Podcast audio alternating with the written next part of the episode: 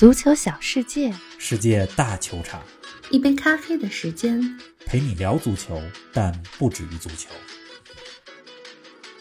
欧洲杯最后一个比赛日，意大利是冠军，足球没有回家，去了罗马。经过惨烈的点球大战，意大利险胜英格兰。英格兰足球再一次倒在点球大战上。索斯盖特为何选择多位年轻球员踢点球？意大利赢在强大心理。罗马城不是一日建成，曼奇尼如何用三年时间建成冠军之师？抛开点球大战，这是一场没有输家的决赛。感谢英格兰，感谢意大利，感谢欧洲杯，感谢足球。更多精彩内容尽在本期欧洲杯早咖。听众朋友们，大家好，欢迎来到今天的节目。欧洲杯落下大幕了，意大利时隔五十三年再次捧起欧洲杯冠军。王老师你好啊，说说你现在的心情吧。林子好，听众朋友们大家好。我觉得只想说一句话：感谢足球，这是一场伟大的欧洲杯决赛。是的，谁能想到英格兰开场不到两分钟就进球了？这是欧洲杯决赛历史上最快的进球。是的，谁能想到意大利落后的情况下能够扳平？你要知道，在这种大赛当中，零比一落后扳平不容易。对呀，谁又能想到进入到点球大战之后，索斯盖特在点球大战当中派出了多位年轻小将，包括桑乔、萨卡？没想到。谁又能想到，若日尼奥，意大利最稳的点球手，在第五个点球的时候踢丢了点球。不过他踢丢点球之后，英格兰的萨卡踢丢了点球，比赛也就结束了。总之，这么多的想不到，我们必须感叹一句：感谢足球。没错，我觉得意大利夺了冠，但是输球的英格兰也应该获得大家的尊重，掌声送给两支球队。没错，意大利和英格兰进入决赛是非常合理的结果。嗯，应该说是这届欧洲杯上最稳。最好的两支球队进到了决赛。是的，过去的三到五年的时间里，这两支球队都有着脱胎换骨般的变化。二零一六年的时候，欧洲杯，英格兰被冰岛淘汰，嗯，可以说是一个低谷。二零一八年的时候，意大利没有进世界杯，用了三年的时间，意大利从低谷。到了欧洲杯的巅峰，是的，用了五年的时间，英格兰进入到了两届世界大赛的最后阶段。二零一八年世界杯的四强，没错。二零二一年欧洲杯的亚军，真的这两支球队都非常优秀。是的，是的。另外啊，今天还有点巧合，嗯嗯，欧洲杯这场比赛之前是萨满贯之一的温布尔登网球公开赛的决赛，嗯，二十五岁的意大利小伙子贝雷蒂尼。成为了首位打进温网决赛的意大利人。有，虽然在决赛当中输给了德约科维奇，但是已经创造了历史。这几个小时之后啊，距离温布尔登二十公里外的温布利大球场，英格兰和意大利的比赛上演。虽然今天早些时候贝雷蒂尼没把温网冠军拿回去，但是意大利足球队把欧洲杯的冠军带回了罗马。就像你说的，足球没有回家，去了罗马。是，没错。我觉得意大利的心态还是有优势的，尤其是面对呃年轻的英格兰队。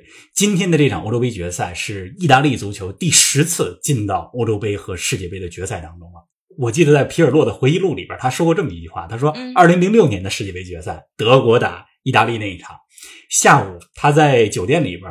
打实况足球玩游戏，晚上去踢了场决赛，拿走了世界杯的冠军。是啊，所以你从这个这些段子里边就能看到意大利人的心理真的是像咱们上期节目所说的强大到混蛋。是的，当然了，意大利足球也有栽在点球的时候，比如说一九九四年世界杯罗伯特巴乔的背影，这依然是让我们觉得。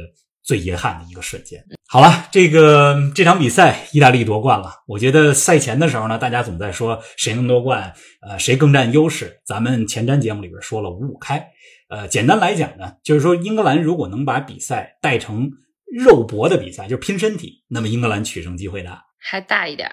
如果比赛是技术流派的，拼技术，那么意大利胜面大。是。如果到了点球大战，就像今天一样。那就要看心理了。哎，这是欧洲杯历史上是第二次点球大战啊！上一回是四十多年前，四十五年前的欧洲杯决赛了。今天意大利点球大战中其实是先一比二落后，然而英格兰罚丢了之后的三个点球，真是太一波三折，出乎意料了。是的，这也是意大利连续第二场点球大战。嗯，这一周早些时候，他们刚刚在点球大战中赢了西班牙。西班牙，嗯，我记得有一些数据统计吧，就是说在欧洲杯历史上好像还没有过在一届杯赛上连续。两场点球大战都赢的，嗯，这个命运的沉浮是依次而来的，对吧？没有永恒的天堂，也没有无尽的低谷，是的。但是意大利人今天打破了魔咒，连续赢了两场点球大战。而且在半决赛对西班牙那场，意大利也是点球大战当中先踢丢点球。是的，今天呢，这个意大利呢，其实也是先在点球大战对英格兰也是先落后，后来能扳回来。嗯咱们必须得说，意大利的首要功臣就是门将多纳鲁马。嗯，你看他的点球扑救技术真是相当不错，是而且你看他的沉稳冷静的程度，你很难想象多纳鲁马才二十非常二岁，年轻，但是很沉稳。嗯，他在意大利国家队都已经代表国家队有四五年的历史了。他十六岁多的时候就是米兰的门将，这个多纳鲁马，咱们可以毫不夸张的讲，未来十五年到二十年，他都可以是站在意大利国门，就是一号门将的位置上。嗯，才刚刚开始。咱们再来说英格兰这边，索斯盖特的点球 人员使用，我真的是没有想到。最后罚三个点球的是拉什福德、桑乔、萨卡。嗯，这个桑乔和萨卡都是年轻队员，我都不知道萨卡在阿森纳有没有在大赛当中踢过点球。太敢用了你让 这么年轻的队员在压在第五个点球上，我只能说太大胆了。二十五年前，一九九六年，英格兰和德国的半决赛，就是索斯盖特他的点球罚丢！英格兰没有进决赛，或许真的是宿命。有时候你不得不相信没。错，欧洲杯决赛历史上，二十一世纪以来，这今天英格兰丢掉了冠军以后，是第三次东道主球队嗯输掉了决赛。在家门口啊，二零零四年的时候，葡萄牙零比一输给了希腊嗯；二零一六年上届欧洲杯，法国输给了葡萄牙。今天英格兰又在家门口输给了意大利。是的，这也有点神奇，或者说奇怪。我记得前两天的时候，好像在网上流传着一个啊段子，说说英国的某个送牛奶牛奶公司嗯一直在通知所有的这个用户，嗯说我们可能周一这个不送奶，改成周四送，因为周日晚上我们可能要进行盛大的狂欢，是吧？这个呃一看这么个信息，好像就觉得好像有点事儿要发生似的。嗯，您正在收听的是足球咖啡馆，一杯咖啡的时间陪你聊足球，但不止于足球。欢迎您在各大音频平台关注我们的节目，同时欢迎关注冯老师的足球评论公众号“逢球必侃”，让我们一起聊球、砍球、追球。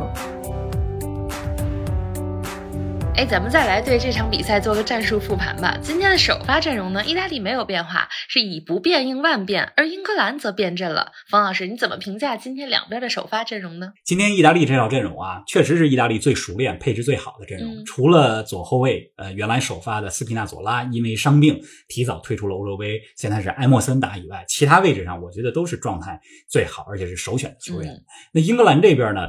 呃，今天这场比赛，索斯盖特采用了更加稳妥的三中卫阵型，就是防守的时候，两名边后卫退回来，形成五后卫。嗯其实，在八分之一决赛对德国的时候，他就是用的这套战术。说白了，就是十一个队员，可能七八个队员都是防守型的球员，都能防守，还是要求稳。嗯，上半场的表现，英格兰可能自己都没想到，开场那么快就进球了。那么，其实开场这么快进球，会让索斯盖特的这套阵容啊会更好用，嗯因为我就可以放心的去打防守反击是。但是啊，我觉得今天英格兰他本有机会在上半场意大利混乱的时候再进一个球，或者说攻势打得更猛一些。但是今天英格兰，我觉得整体在那么早进球之后，还是打得有些保守。嗯那上半场第二十多分钟开始呢，意大利就找回了节奏，开始在中场慢慢织网。呃，英格兰的防守虽然很严密，但是意大利通过不断的传导，其实也在慢慢找回自己的信心。而且今天啊，就是上半场的比赛，咱们必须说一下卢克肖的这个进球。嗯卢克肖比赛第二分钟的那个进球，当时意大利是角球进攻，进攻完了以后，防守人员还没有退回来，英格兰打反击。哈利凯恩在中场拿球的时候，周围没有意大利的防守队员。当时我看那镜头，我就感觉有点悬，因为凯恩把球很舒服的分到右路，嗯特里皮尔的传中传到了后点，卢克肖把球打进，必须为肖感到高兴。这个前几年穆里尼奥在曼联当教练的时候，这二十出头卢克肖就被穆里尼奥各种踩过。你要说这个卢克肖心理素质不强大一些，今天不会出现在欧洲杯的决赛赛场。没错，所以从这个角度来讲，还是为肖感到高兴啊。这是上半场的一个情况。嗯，哎，咱们前几天做前瞻的时候啊，你说过两位教练的临场应变是非常重要的，这一点在今天的比赛中，你觉得是怎么样的呢？先说意大利这边的临场应变，嗯下半场开场不久，意大利就进行了一些中场的调整，换下了巴雷拉，嗯因为他有一张黄牌在身，嗯换上了克里斯坦特，这是罗马的中场。嗯换上克里斯坦特，我觉得是起到作用了，因为意大利的中场相当于是有若日尼奥也有克里斯坦特，就增加了中场的硬度。嗯，同时呢，也换下了上半场真的是很不在状态的伊莫比莱，嗯换上了贝拉尔迪。那意大利的进攻呢，就开始不仅能够在中场进行很舒服的传导，而且能打到英格兰的禁区了。嗯那么就是在这个时候，呃，意大利队的进攻终于收到了成果。在将近七十分钟的时候，意大利通过一个角球的机会，博努奇扳平了比赛。是的，按道理来说，英格兰对于定位球的防守能力是挺强的，嗯但是今天定位球失分，还是我觉得还是因为英格兰的心理是比较紧张的。嗯你可以看到下半场六十分钟以后，当意大利把比赛控制在自己的节奏之下的时候，嗯无论是英格兰的球员、教练还是球迷，都是非常紧张的。是的，再说英格兰这边，嗯，被意大利扳成了一比一以后，英格兰这边呢，他就进行了一些换人调整，嗯比如说索斯盖特，他用萨卡换下了特里皮尔，从三中卫的阵型变成了四后卫的阵型。嗯其实我不是很理解这个时候换阵型，嗯因为你比赛还有二十分钟，你在这个时候把首发的三后卫、三中卫的阵型变成四后卫，实际上队员不是那么顺利的就进行临场调整的。你可以看到上半场，就是你可以看到九十分钟快结束的时候，就是比赛的最后二十分钟，英格兰是打得非常被动的，嗯意大利完全有可能有机会在九十分钟之内结束比赛。当然了，这个比赛是一比一进到了加时赛。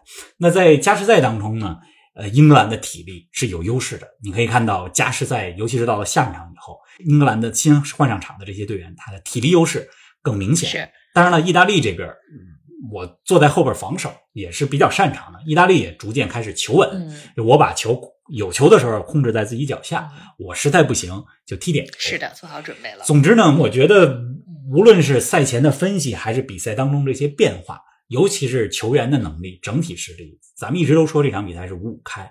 但是呢，意大利之所以能在零比一的情况下把比分给扳回来，点球大战又赢了，我觉得必须要说一个因素，就是意大利有一位更好的教练，嗯索斯盖特也相当不错，把英格兰连续两届世界大赛、世界杯带进四强，欧洲杯带进决赛，相当棒了。但是临场应变谁更强？那一定是曼奇。嗯，是啊，哎，说到换人，有的时候不得不相信预感啊。当时英格兰把拉什福德换上的时候，就莫名其妙有种预感，就感觉一是要踢点球，二是觉得可能点球会被他射失。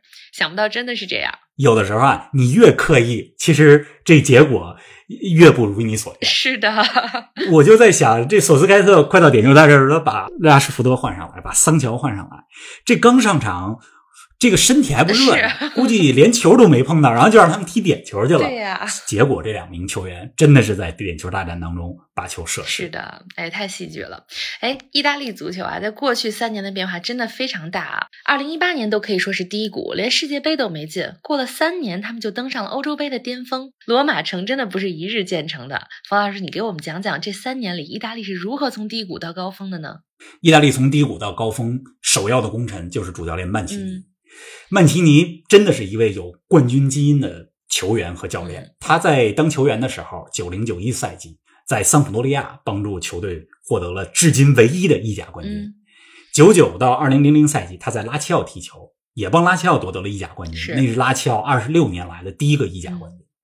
二零一一到一二赛季，他在曼城当主教练的时候，帮曼城夺得了英超冠军，这是曼城四十四年来的 第一个英超英格兰顶级联赛成绩冠军。很好啊。